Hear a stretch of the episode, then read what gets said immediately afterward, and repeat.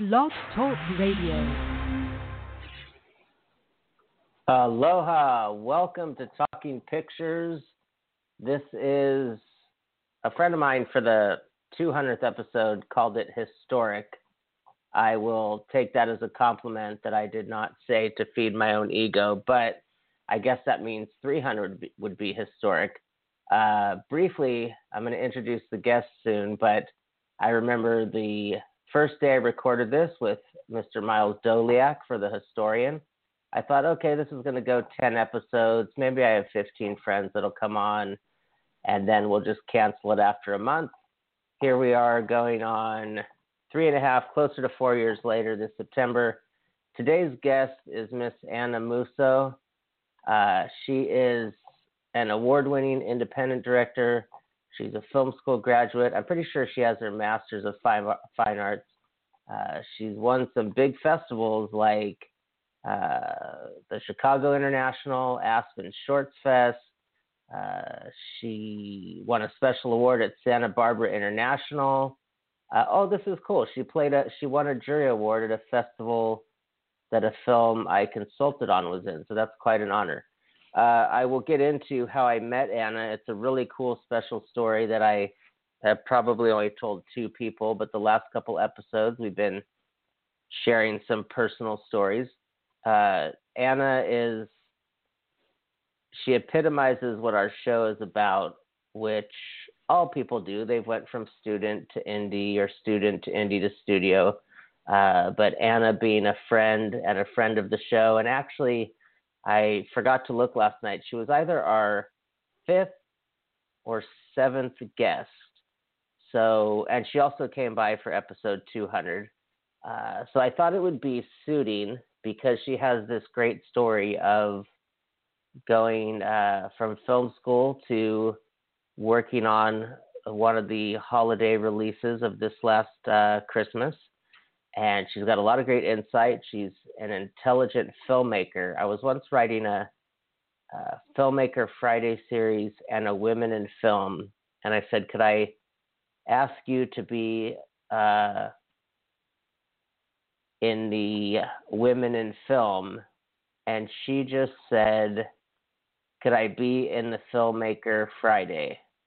And I thought that kind of summed it up. And that was a couple years ago. That was more than this was before the podcast. So um, that shows you that she thinks like me.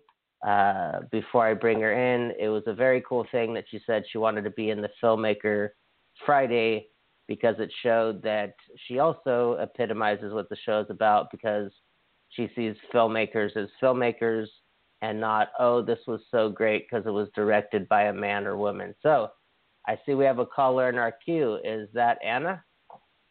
It is. Welcome.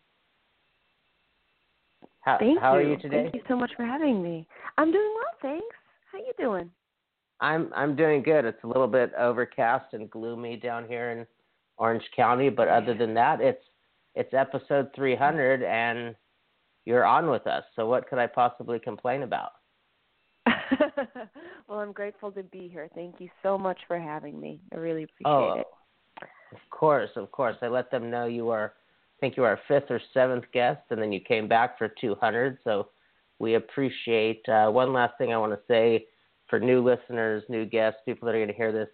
There's nothing we tell the guests they want to hear. We're not that kind of show. So um, any compliments or anything like that are not to, uh, you know, blow smoke and also all opinions, because uh, a few things we'll discuss are of the guest and of the host. They don't reflect anybody that Anna has worked with or I have worked with, so we want to make that clear.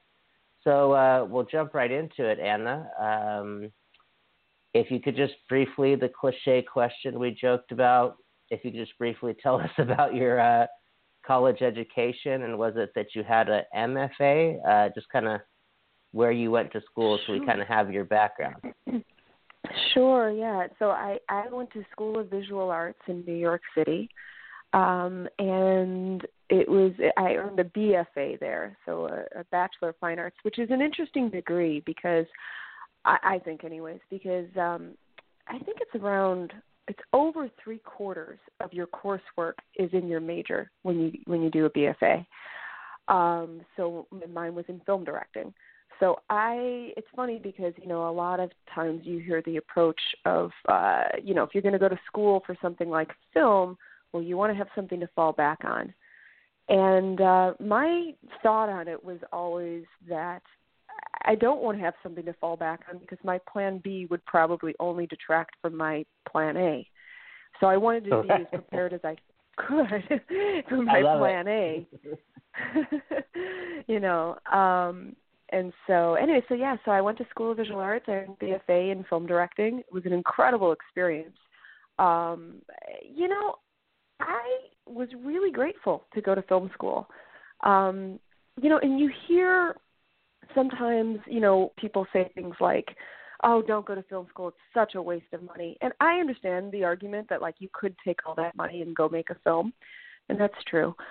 Um, so I get that, I, but I also think that my, at least for me, my experience of film school was really, really important for me um, because you know what, the focus that it brings to your education, like you know, if you didn't go to film school, would you really read all those books? Would you really see all those movies? You might, you might not, but in my case, I think I needed that.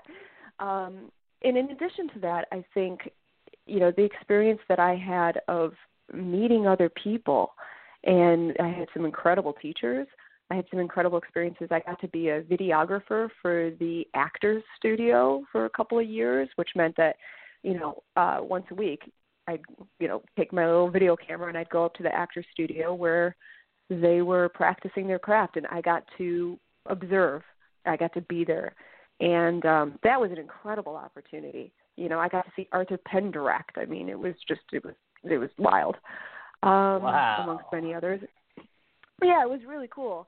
And also because I was a student, I ended up becoming uh, a student member of the National Board of Review in New York City, which meant that I had not only the ability to see like every film that came out in, in a beautiful screening room for free, um, but you know when you're you get to be a part of something like that you know usually the directors the producers the writers the actors are they come and they talk about the films with you. So i had this incredible ability or not ability opportunity to be in this room and just listen to what people had to say. And i think you know the thing about film school is is it provides other satellite opportunities as well that you may not get to have access to um, you know, so so I was really really grateful for my my opportunity to go to, film school at School of Visual Arts. Um, you know, and and I got to say also because it was art school.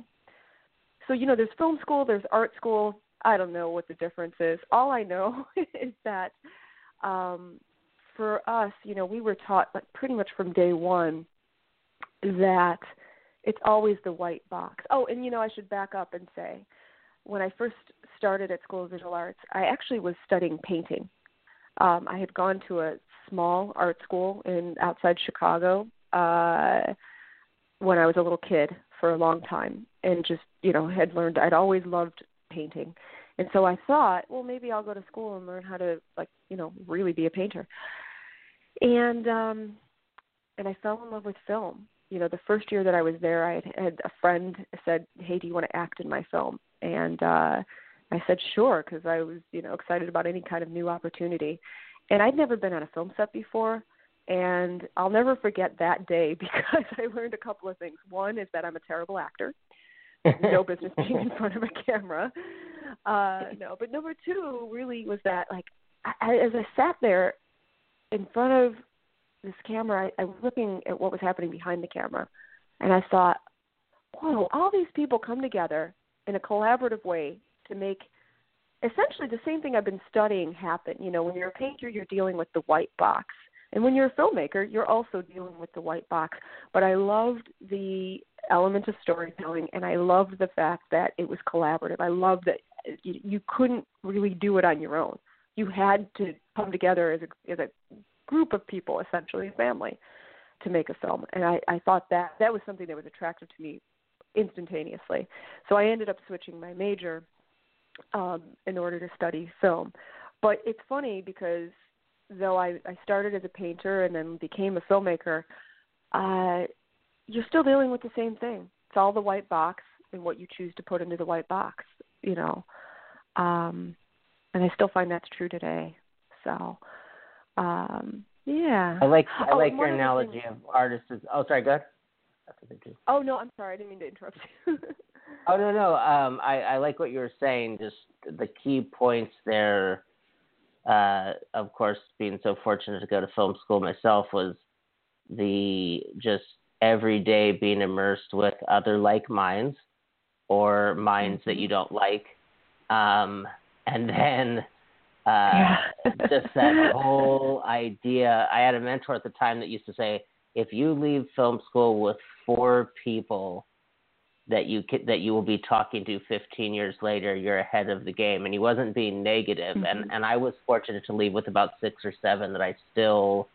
Uh, you know, this one of them is one of the producers of this podcast, and I've known him 18 years. So it's so I'm always telling people it's yes, the film school, the the time, but uh, you're not really going to uh, meet those people that are with you each day, day in and day out, um, that are watching you. I mean, they're the ones that are going to help you. They're the ones that are going to, like you said, bring you on a gig, uh, expand Yeah. your horizons. Uh, I I was just fortunate. I went to film school in Canada, and in my class there was my good friend from Mexico. Uh, I had friends from Boston and Seattle, and I was from Hawaii, so I was getting the whole spectrum of the Mm. U.S. I was uh, had friends from Korea, Switzerland, so it was like this whole melting pot of also cultural experiences.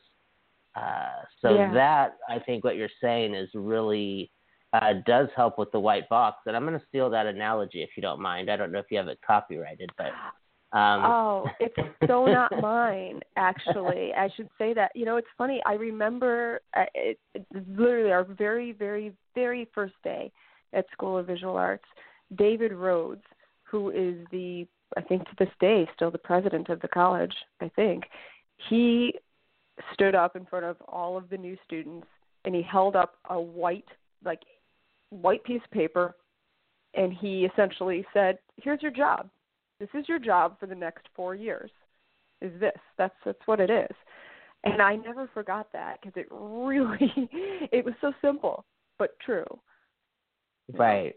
and, and there's so many yeah. ways to there's the millions of ways to do that. That's what that was another reason i was telling the audience uh, that i had selected you for this for this because you do have such a wide range. You did do the formal schooling you have received a business education uh, and a lot of people uh, you know as we both know are fortunate that either they just get film school and then five years later they're no disrespect they're on that plan b. And i really love what you said about the plan a plan b because to this day it's i still hear sometimes people say what's your plan b and i say you know figuring out how to make plan a work so right. I, yeah. I think there's that, you know, ev- doctors are passionate and everyone's passionate, but it's like only filmmakers understand that whole idea of,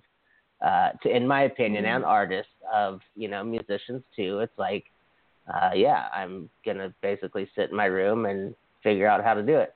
Um, yeah what I what I wanted to jump to, uh, and uh, feel free to be as brief as you want, so we can uh, save time for some of those great stories. But I was interviewing a, an actor one time that is of the uh, level and caliber of of some of the people you've worked with, and I was interviewing him on a red carpet, so it was one of those quick thirty second things, and I said, "What was your favorite lesson?"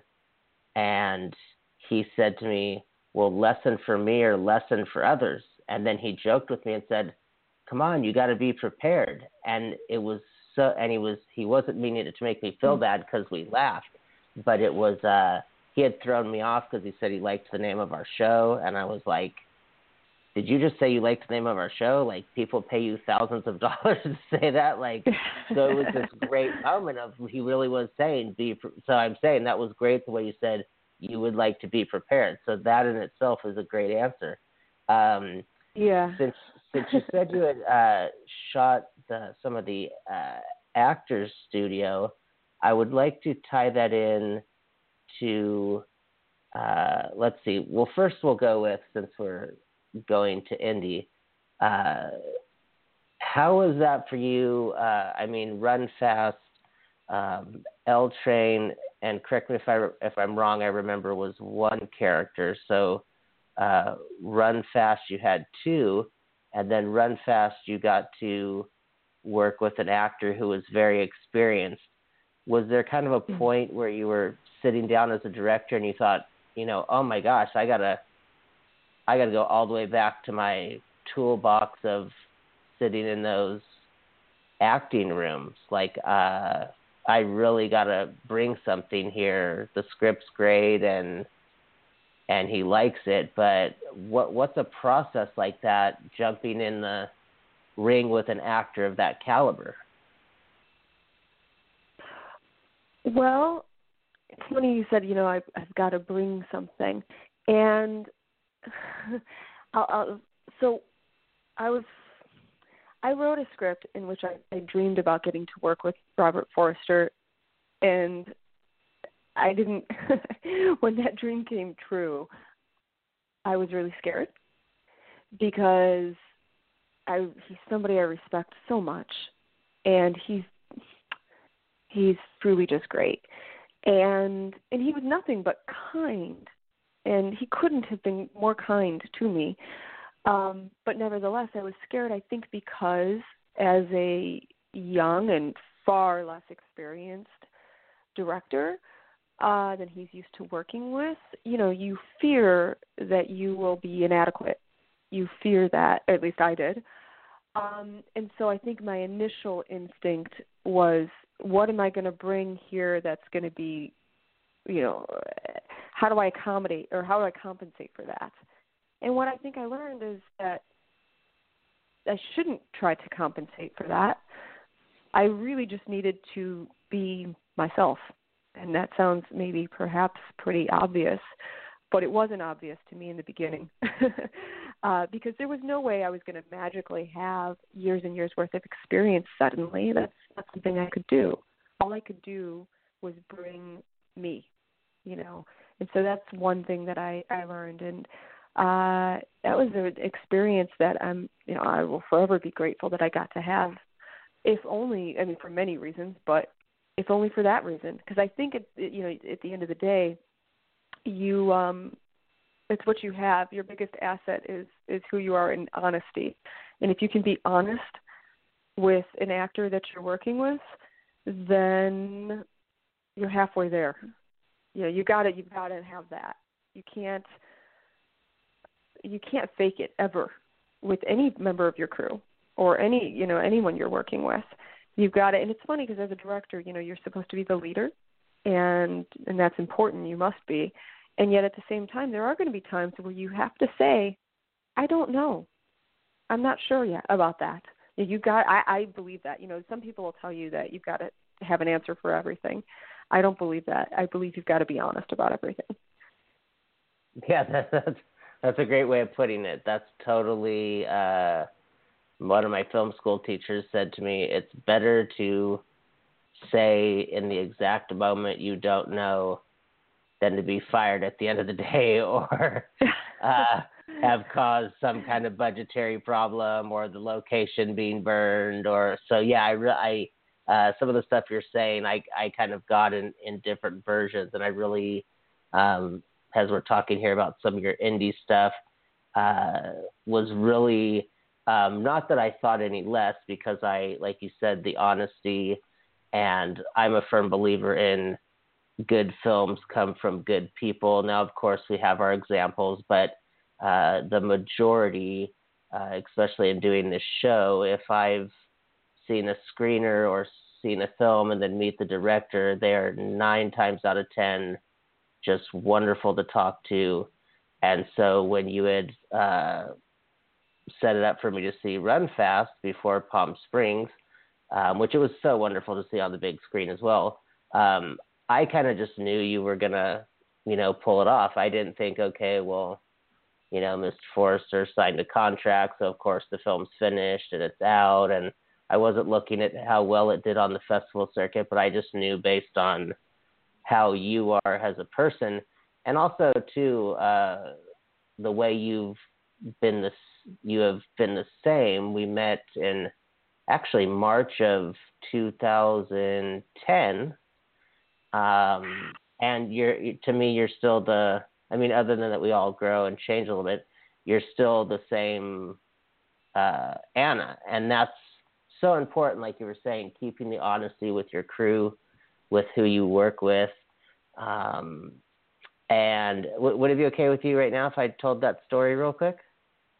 Sure please do. Oh, okay yeah. Yeah so basically Anna and I met on The Descendants which was filmed on my home island of Kauai. And uh, I had met Anna. Anna was uh, planning an event, and because I was from the island, it asked me about. Uh, she was asking me about these two different sushi places, and we just got to mm-hmm. talking, and we started talking about Scorsese, which is funny because I feel like anytime filmmakers meet, that seems to be the starting point, and. It was just it was just really cool because there was just this instant understanding and and the the really great thing, another reason why I wanted to bring Anna on this milestone episode was because uh, I'm very seldom open about my private life on this show, but I was basically at the end of my career. I was I I had been in car wrecks and was just devastated emotionally, and I just thought I'll PA this film, and then at the end of the week I'm off to find Plan B, I guess, and it was it was Anna and the crew and uh, some other people involved with the film that provided me with lessons and just little tiny things to kind of show uh, you do have something to offer. You know, you're not just a PA. Um, you know some stuff about film, and that kind of I left that show thinking, sure, I still got a lot of physical and emotional and mental healing to do, but uh, I belong in the, in this place. And so, really, I think Anna, if you and I were standing there that day and someone came up and said, "Hey, in uh, in eight years, you guys will be um, doing, you know, the milestone 300th episode of of the Paul's talk show," I think it would have just kind of been like, "Oh, you know, we don't, we haven't even known each other five minutes." So I really always thought that was special, and there was, and I and I think uh, you know we've all had those people who have either inspired us to go to the next level or given us the inspiration to uh, to go after a project we didn't know if we could. So uh, that was one of the biggest reasons why why I thought of Anna because I I really have no idea where it would have went because all due respect, I mean I was down to writing DVD reviews for a very small newspaper, and I totally respect that editor because it got me here. But just in that moment, it's like all I do each week is tell people what I think of a DVD. Like this is where my career ended up. So uh, mm-hmm. it was a very enlightening experience. Of course, I suggest The Descendants. It's the best depiction of my home island. Uh, the filmmakers, you would have thought they grew up there, so that's why I suggest it. Google it. We don't need to get into who started it and all that stuff. Um, so that leads me to, uh, of course, you got to spend some time on uh, some studio films and working closely with uh, some of the people that make them. So I'll let you take that over how you'd like to explain your role and uh, any of the films. So you can put it the way you feel comfortable. Sure. So, well, for the last going on 13 years, uh, I've been an assistant to uh, filmmaker Alexander Payne, and um, I've been incredibly fortunate for, to have that experience. Um, to be in that role is you know, if, if you use your powers of observation, always uh, an experience you'll learn from. Uh, in in my case, so as as an assistant, you're sort of the you can be at times the connective tissue uh, between the director and various crew members. And you know, and I should say, my job shifts and changes uh, depending on whether we are in development, production, post, um, or in the publicity phase of of a film. You know, so I'm, but I but I'm there for all of those different phases, and so that's pretty cool too. But you know, when you're in production, you you tend to be like I said, sort of the connective tissue between the director and various other crew members because there's so as a director you get asked a billion questions a day, you know, and um so part of my job can be at times finding out the questions, relaying the answers, you know, so that puts you in a very very you have a really interesting vantage point because you get to hear the questions asked and you get to hear the answers. Um, so couldn't be a better place to observe from if you want to direct. And so I've been really lucky. And then naturally over time, my role expanded. Um, you know, it's funny. You know, there's the old joke. Uh, what do you give your assistant instead of a raise? Well, an associate producer credit. and you know, I was quite aware of that, of that, you know. And I, in all honesty, I always felt like I never wanted to seek a title that wasn't genuine. Um, right. And also, you know, for me, look, the, for me, the meat and potatoes is that I get to learn and observe from filmmaker that I respect, and um, that to me is why I was there. I was never there for like, you know, you're not you're not doing that job for the money or for a title or anything. But you know naturally over time because i i had done this job for such a long period of time i got to really know alexander as a filmmaker. And so um eventually my role did sort of naturally evolve. And so on downsizing which is his most recent film um i have an associate producer credit which i'm very grateful for. And um yeah it's been an experience that I couldn't. I, I'm trying to summarize, and I can't ever summarize because it's just been it's been pretty extraordinary. Um, I don't know if I answered your question. Oh no, no, you totally did. Uh, with with something that can jump into a little bit more whatever you want to talk about about being an associate producer, some things that evolve. Uh, um, I know what I loved about the Descendants that it also gave to me was I uh, I'd only been a PA four or five times, but I had produced multiple independent projects, and I always felt like you don't have to be a jerk, you don't have to scream, you don't have to argue, you don't have to put the crew in a weird position. And I feel like it's not a coincidence that the project that kept me going was my final kind of like proof in the experiment of you can be Alexander Payne, you can have the respect, the notoriety, the etc., and you can still be nice. Still say yeah. hello to crew members.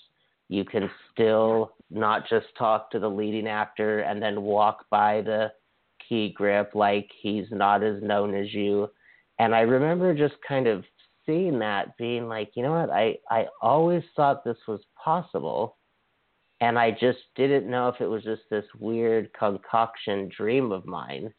So it was like mm-hmm. seeing it, it was like, yes. And then of course being a fan myself, I remember the day my friend took me to election. I remember saying, Who the hell is Alexander Payne? What Matthew Broderick has a teacher? What what? Why are we mm-hmm. going to the art house cinema? And so for me, it was that whole kind of full circle of just seeing it as a uh, as a as a fan, and then getting to uh, to work. Um, and the only thing I, I will say, because there's so many things that are private, was that just one time when I walked by him, he said hi to me, and I kind of thought for a second there was someone else around named Paul. And I looked around and there was no one. And I I go, oh, he was talking to me, and it was it was just that real like the illusion, the myth, the all that stuff that we bring to it. It was like I said, oh hi, you know, and and I thought that's pretty cool, and um, so having Yeah. that you uh I mean obviously there's too much uh too little time to go into what was descendants evolved into uh Nebraska, but uh whatever you'd be willing to share that uh was kind of the difference in contribution to downsizing, uh, uh we would love to hear about it. Yeah. So let me go back for a second to Oh yeah, yeah. yeah to what you. So it's it's funny. I I've said this before, and it always I feel like uh, this could this could sound. um you know, I don't care how it sounds. It's the truth. I working for Alexander, you know, I've learned a lot about who I want to be as a filmmaker, but I've learned more about who I want to be as a person. Uh, And and eventually you you come to see that they're they're kind of one and the same. Uh and I really mean that. So that that's been a great lesson to me. And also I would say, you know, he was a hero of mine long before I had the uh, fortune of getting to work for him. Uh, but you know, it's funny. You you you get to see and observe how he like he and Jim Taylor are writing, and you know, the first thing that I I noticed is they work really hard. I mean, it, don't get me wrong, they're brilliant, but they work very hard. You know, and I think that's something that's it's a little bit. um you know you you tend to think that the people who you respect and and who are great at what they do like it's just something that magically happens you know? And um what i've been able to observe over time is the, the incredible amount of work that gets put into things the the commitment and like genuinely being dedicated to what you are doing. Um it, it's a vocation. It's not a hobby. It's not something you do for a living. It's a vocation and um, that's been an incredible sight to see, and I've been really fortunate. Well, no, that's Um, such. I really like that you mentioned that. That was. Thank you for sharing that. Yeah, that it- that type go- of person. Go. Oh, sorry. Go. Good. Oh, oh no, go ahead, please. Oh yeah. No. Uh, the I just wanted to say real quickly was, uh, of course, it's common knowledge. So I'm not saying anything private that uh, Mr. Phedon Papamichael uh, is the cinematographer of the last few films of Mr. Payne, and I was fortunate enough to interview. Uh, he told me to call him Phedon. I still don't like calling him Phedon uh, for a magazine, but I, I remember on uh, when you were talking about how hard they work. It was funny because, of course, far more than I, you know, his demeanor. And I said, "Can I? Can I?" It was the day had wrapped. I said, "Can I just ask you a question?" he kind of looked at me like, "Why are you acting like that's such a big deal?" I said, "How did you get those lens flares in sideways when they're having a picnic?" And he said, "I turned the camera on," and I thought he was joking. I said, no, no, really. Like those lens flares are just people talk about it. People that don't even like Sideways talk about it. And he just said, um, I don't know what to tell you. You're look, you know, in, in the Phedon way. And and then I remember he went outside and he invited me outside and he told me some stories. I won't say what they are, but I just remember I said to him, "This is this is very nice of you and thank you." And I remember he said, "Thank you for what?" And I said, "For telling me these stories." And he just looked at me and he said one day you'll have stories, share them.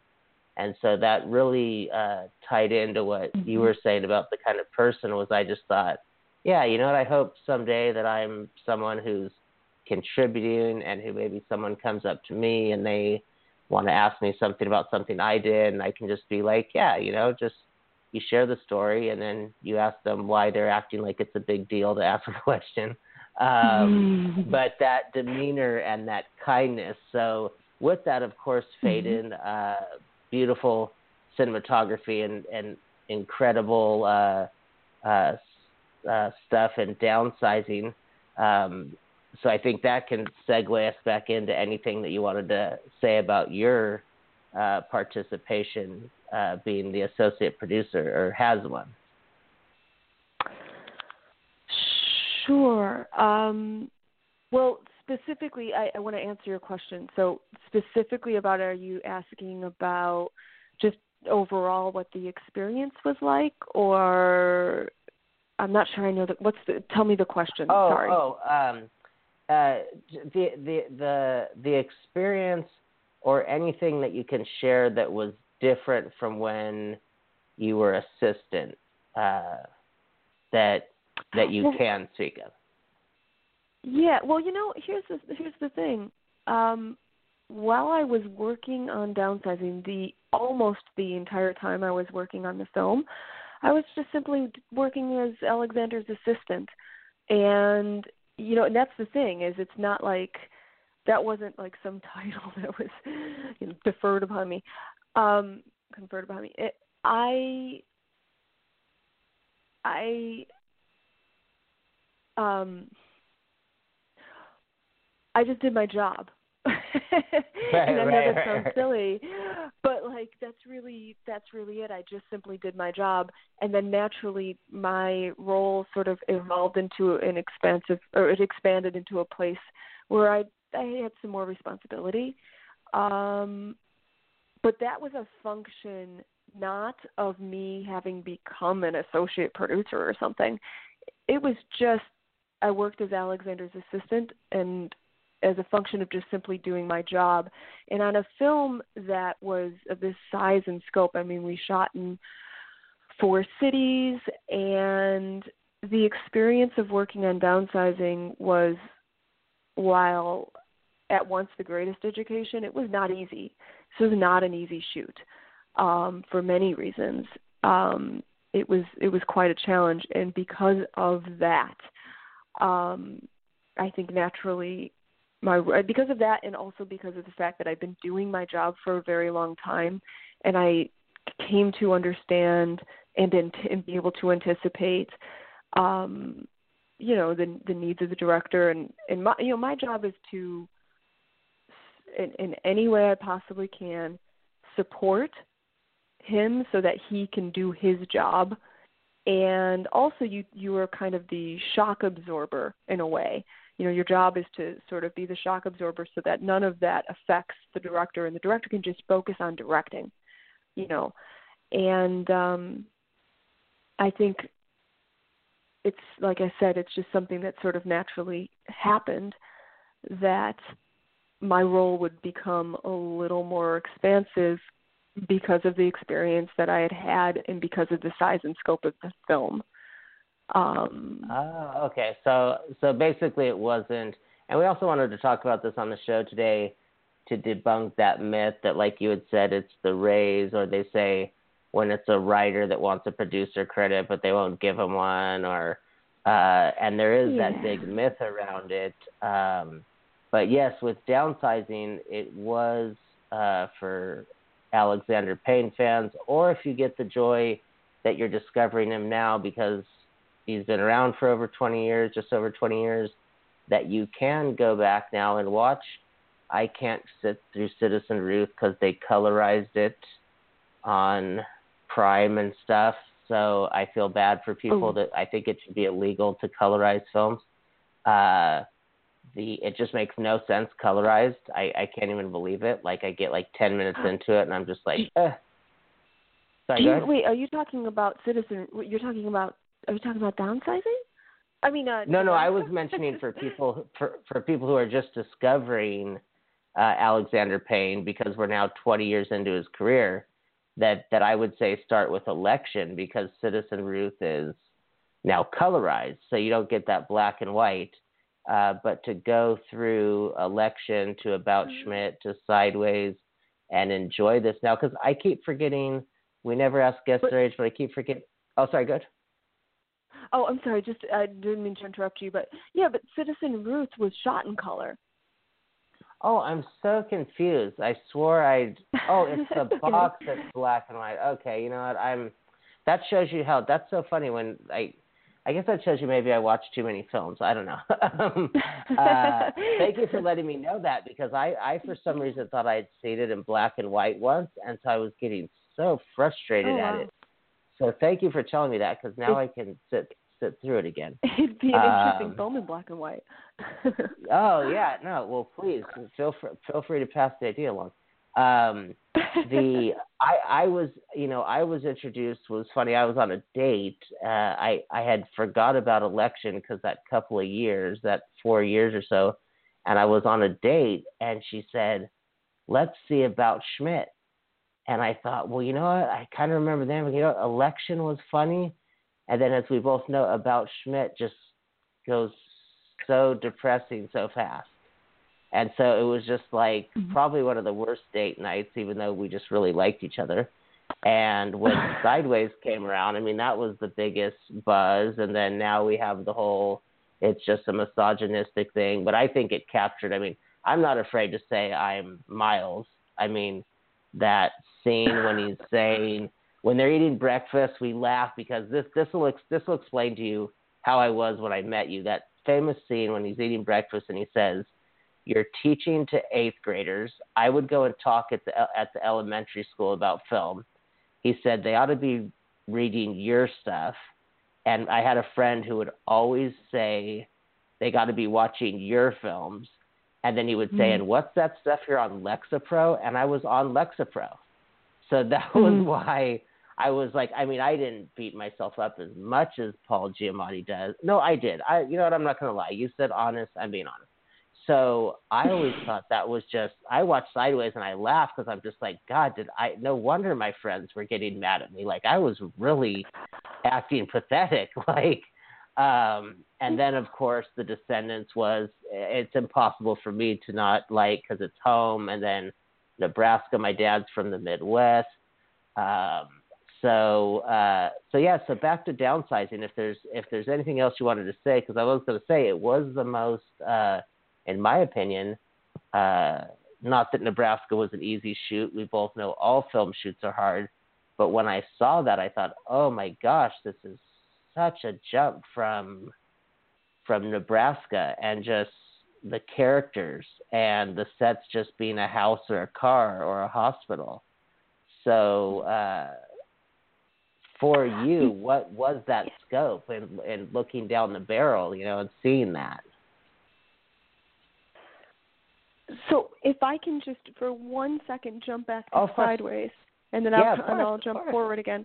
Um, it's just really interesting to me what you said because there's you know I've always looked at sideways and it's not that it's not a comedy, but there are times in that movie where I've been in a theater and I, I hear people laughing and and I'm not laughing because uh, I think there are, there are also this thing that's so poignant about that film is that there are moments of great there's great sadness in that film as well and and I also think that's what what makes it when you do laugh that's why you're laughing you know you can I've laughed and cried at the same time watching that film which is I mean that's an that that doesn't happen um, doesn't happen often, and so it's very interesting. And I I think that you know it is uh, Miles is an incredibly relatable character. Yeah. And so it's just very funny to me. It's always been interesting sitting in a theater watching that film because you know you'll see people laughing and i i've there's times where i'm like i'm not laughing uh but then there's but then there's also times where i'm the only one laughing right, right. Oh, that's so, such a great experience. Right, right. Yeah. So, anyways, but jumping forward uh, to downsizing again. Yeah, you know, so that was the first screenplay. Pretty sure that was the first screenplay that I ever read a piece of when I first began working for Alexander, like that they had written. And um and I remember thinking, wow, if I get to work on this film, wow, like what could be a greater experience? And little did I know that it was going to take, you know, uh, an additional 12 years. And here I here I was. But it was a film that was in, it's incredibly ambitious, and I think also this is you know just my my take on it, but I think that it's a film that's very confronting and I also think it's a film that's prophetic. And those are, are two things that make it not necessarily easy for people to um, well to to watch. Uh, but I think that I, I think it's a brilliant film. I really do. And and I, I'll say this: it's it's been interesting watching the experience of how the film has been seen and uh, perceived. Um, I have to admit, it's been quite a surprise for me personally because I, I really believe in the film. I really do.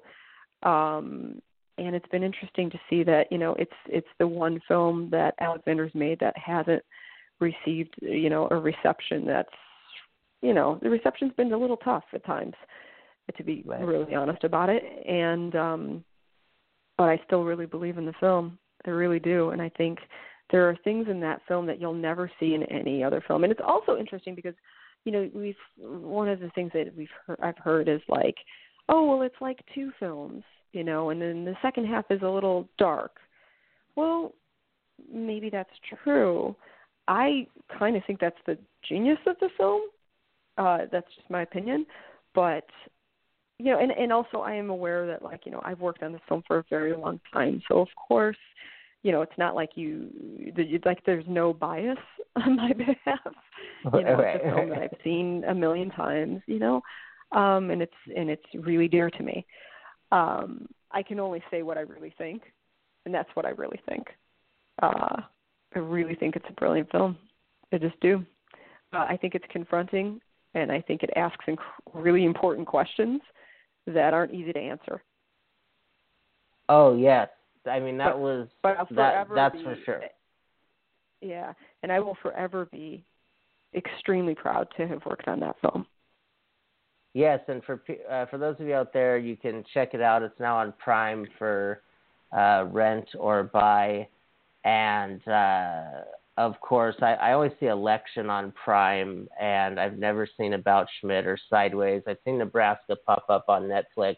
I actually own um, all of them except now that we're deprived of DVD. I don't own uh, Downsizing. I own all of his films.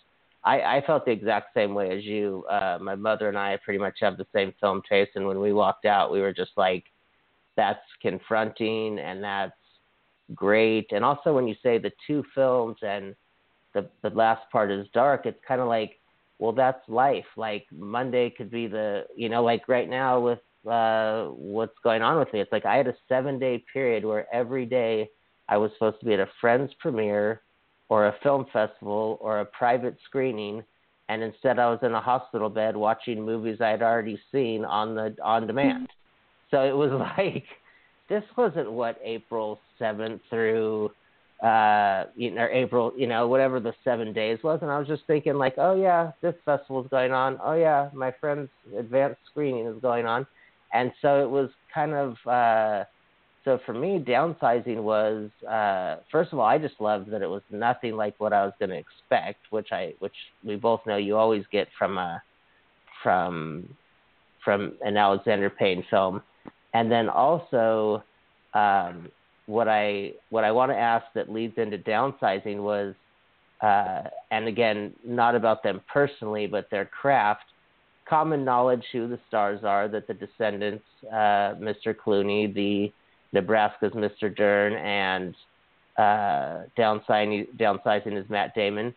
Uh, is there something you could speak to of seeing uh, three different actors who actually were the top of their generation in separate generations, uh, whether it be acting style or just how it was to see that. I mean, that because that in itself to me would be a crazy lesson. Would be to see those three doing the dance in the different ways they do it. Yes, Okay, so can I jump back again one more time? Oh yeah, no, of course. Yeah, no, do what you want. It's all and good. then I'll jump We're just having coffee here. Okay. It's all good. cool. Okay, so the other thing about downsizing, the beautiful thing about that film, there's many beautiful things I think, but I really appreciate getting to see a film. The climax of that film is not um it's not violence. It's not even anger. It's it's it's kindness. And getting to see a film that resolves itself in that way, where the character, well, yes, there, you know, the character definitely is confronted with great challenges, and it's not. But that that character ultimately, the the catharsis is is he comes to a place of hope because he finds kindness within himself. Um, I will always appreciate a film that puts that into the world. And we don't Oh, see yes, that very often. You know, we we don't. We see films that, you know, I I don't I was thinking about this and I don't know if I'd have to think I'm pretty sure I don't think Alexander's ever had a gun in any of his films. Uh I can't think of I'm I'm thinking about it now cuz I'm I'm thinking No, Yeah, yeah. I- as far as I can recall, most- I don't think yeah, the most violent act would Citizen probably Ruth. be. Yeah, Yeah, like Citizen. Like there's a you know there's the scene with the top of the toilet lid. there's what, but you know I don't. Maybe in that movie there might be somewhere, uh, but like for all intents and purposes, he hasn't. There's no guns in his movies, and that really says something about the kind of movies that that he's making and about what's being put into this world. And uh I respect that. yeah. I was, I was gonna say the most violent act is probably when Thomas Haden Church gets a helmet thrown at his head. Um, and so, and you know that hotel was funny because I was on a road trip and we pulled into the windmill and the guy said it was like one in the morning. The guy said, "What do you do?" I had made a few indie features that were in Hollywood video. I said, "Oh, I've I produced some movies." Oh, what did you make? I said, "They're just action horror movie. You know, they're in Hollywood video, blockbuster." And he said, "Oh, there was this big movie crew here uh, a couple weeks ago." And I don't know much, but there was just something where some girl was throwing a helmet at a guy, and and some short bald guy with a tummy like had problems, and he'd sit in the pool and write, and and I was just thinking, okay, well that really sounds interesting, like, and uh, so when I saw it, I go, oh hey, you know, we we were staying on the other side because of course, you know, us film geeks, I had to look for, you know, what room it was, and I hadn't seen it yet, and so after I saw it, you know, I was like, oh yeah, now I get where they are, and and uh, but yeah, Mhm. it was kind of like I, it was again that myth of this this uh, like you know Hollywood was in town and Greta Garbo came by and and so uh, yeah, sideways. Just I tell people they gotta. It's there's just been so many things said and written about uh, you know, knocking men and the misogyny, and I and I just think it captured so many things so well. It captured the reality of what goes on and the the tonics of man and woman and relationships and divorce and and I and I don't I don't judge it in in any way. So that that's one of those films where I just kind of go, you know what, if if you want to turn this into something to argue, like you said, it's just something and like downsizing there's just admirable stuff being put in the world. It's not it's not malice. It's not i mean even when miles apologizes for lying it wasn't like he was like okay well get out of my car and so uh Mhm. yeah i'm i'm going to chew on that and uh i i wish uh you know if my dvd player wasn't broken because you're making me want to go back and watch some of these scenes again uh now that we've talked about it. Um unfortunately, I know we're coming up on our last like four minutes here, and um, as always, we're so grateful that you were you were here for 300. So, in this last few minutes, if if there's anything just that that you would like to say to uh, uh, to wrap up, I I usually just kind of open the floor to guests. I'd like to say thank you. Thanks for what you do. You know, because I I really think that what you do. You know, it's funny. I was thinking I, I'm in a position as when you work as an assistant, you get to ask questions and you get to you get to hear questions that are asked and you get to hear the answers. And it's funny. I was thinking you kind of do the same thing. You seek out people and you learn from them. And I also think that in doing so, you help other people learn, you know, who may not necessarily be standing in that same spot. We all have the ability to learn because of what you do. So uh, I'd like to simply say thank you to you.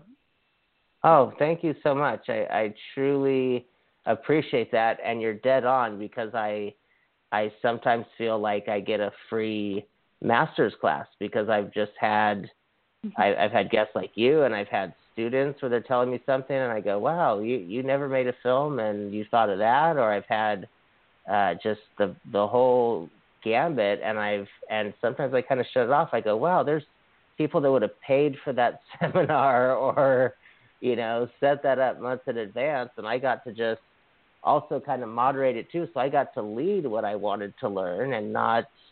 So uh, thank you very much for that compliment because we we have been kind of using the show to explore opinions of myself or our producers, and then also give the give the guest a chance to um, speak openly and not have to worry about you know being judged or did they say the right thing to the right reporter. And so yeah i i i very much appreciate that uh compliment. And hey thank you for uh keeping me from plan b. Um that's that's uh, oh i wish i could take credit for that but i think the credit for that uh lies with you no yeah no i, I do I, yeah, it's uh maybe we'll maybe maybe we'll split it out. You have to at least take ten percent. um, All right, fine. I'll take ten percent. so yeah, ha, um, as always, uh, of course, I will I will get this to you once it's up, and uh, we're that's my mother yelling in the background. Yay, three hundred. so yay. I guess she yeah, yay. Yeah, thank you. Awesome. say she doesn't understand the logic of rolling sound. That would have just been cut, and some PA would have got fired. No, I'm just kidding. Um, so yeah, uh, you you have a wonderful day, and I look forward to uh, chatting thank with you. you soon. And um, thank you. And yeah, just all around, you know yeah. me. What aloha to you. Aloha to you and mahalo. Uh, oh, question for you. Yes, yes, yes. Or should we talk? Should we talk oh, offline, no. or does it matter? No, if, if you have a if you have a question, it's up to you. If you want to, or if you okay. want to talk well, offline, yeah, we can was, do that. I, yeah, let's let's talk offline. Can you hang up and just call me back?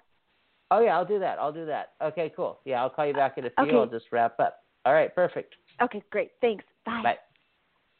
All right, and we are wrapping up 300. Thank you to Anna for joining us. Thank you to, there's so many people to thank. I can't thank enough uh, the guests, the supporters, the PR reps, the festivals. I would have to spend another hour thanking people. But to our producers, uh, my parents, Carolyn and Richard, Rob, uh, Wayne, Jim, uh, Michi, even though sadly you're no longer with us, Sharon, 300 Amen. Aloha. Most of all, spread some peace today. Take care. And watch a good movie. Welcome to Total Wine and More. It's much more than a wine store. It's the eighth wonder of the world. We're just a big, friendly place run by people with a passion for wine, beer, and spirits. 8,000 different wines, 2,500 different beers, 3,000 spirits. Maybe we are the eighth wonder of the world. Come explore at our seven Bay Area locations. Now open in San Mateo at the Bridgepointe Shopping Center near Target. Shop online at TotalWine.com. .com. .com. .com. .com. .com. .com.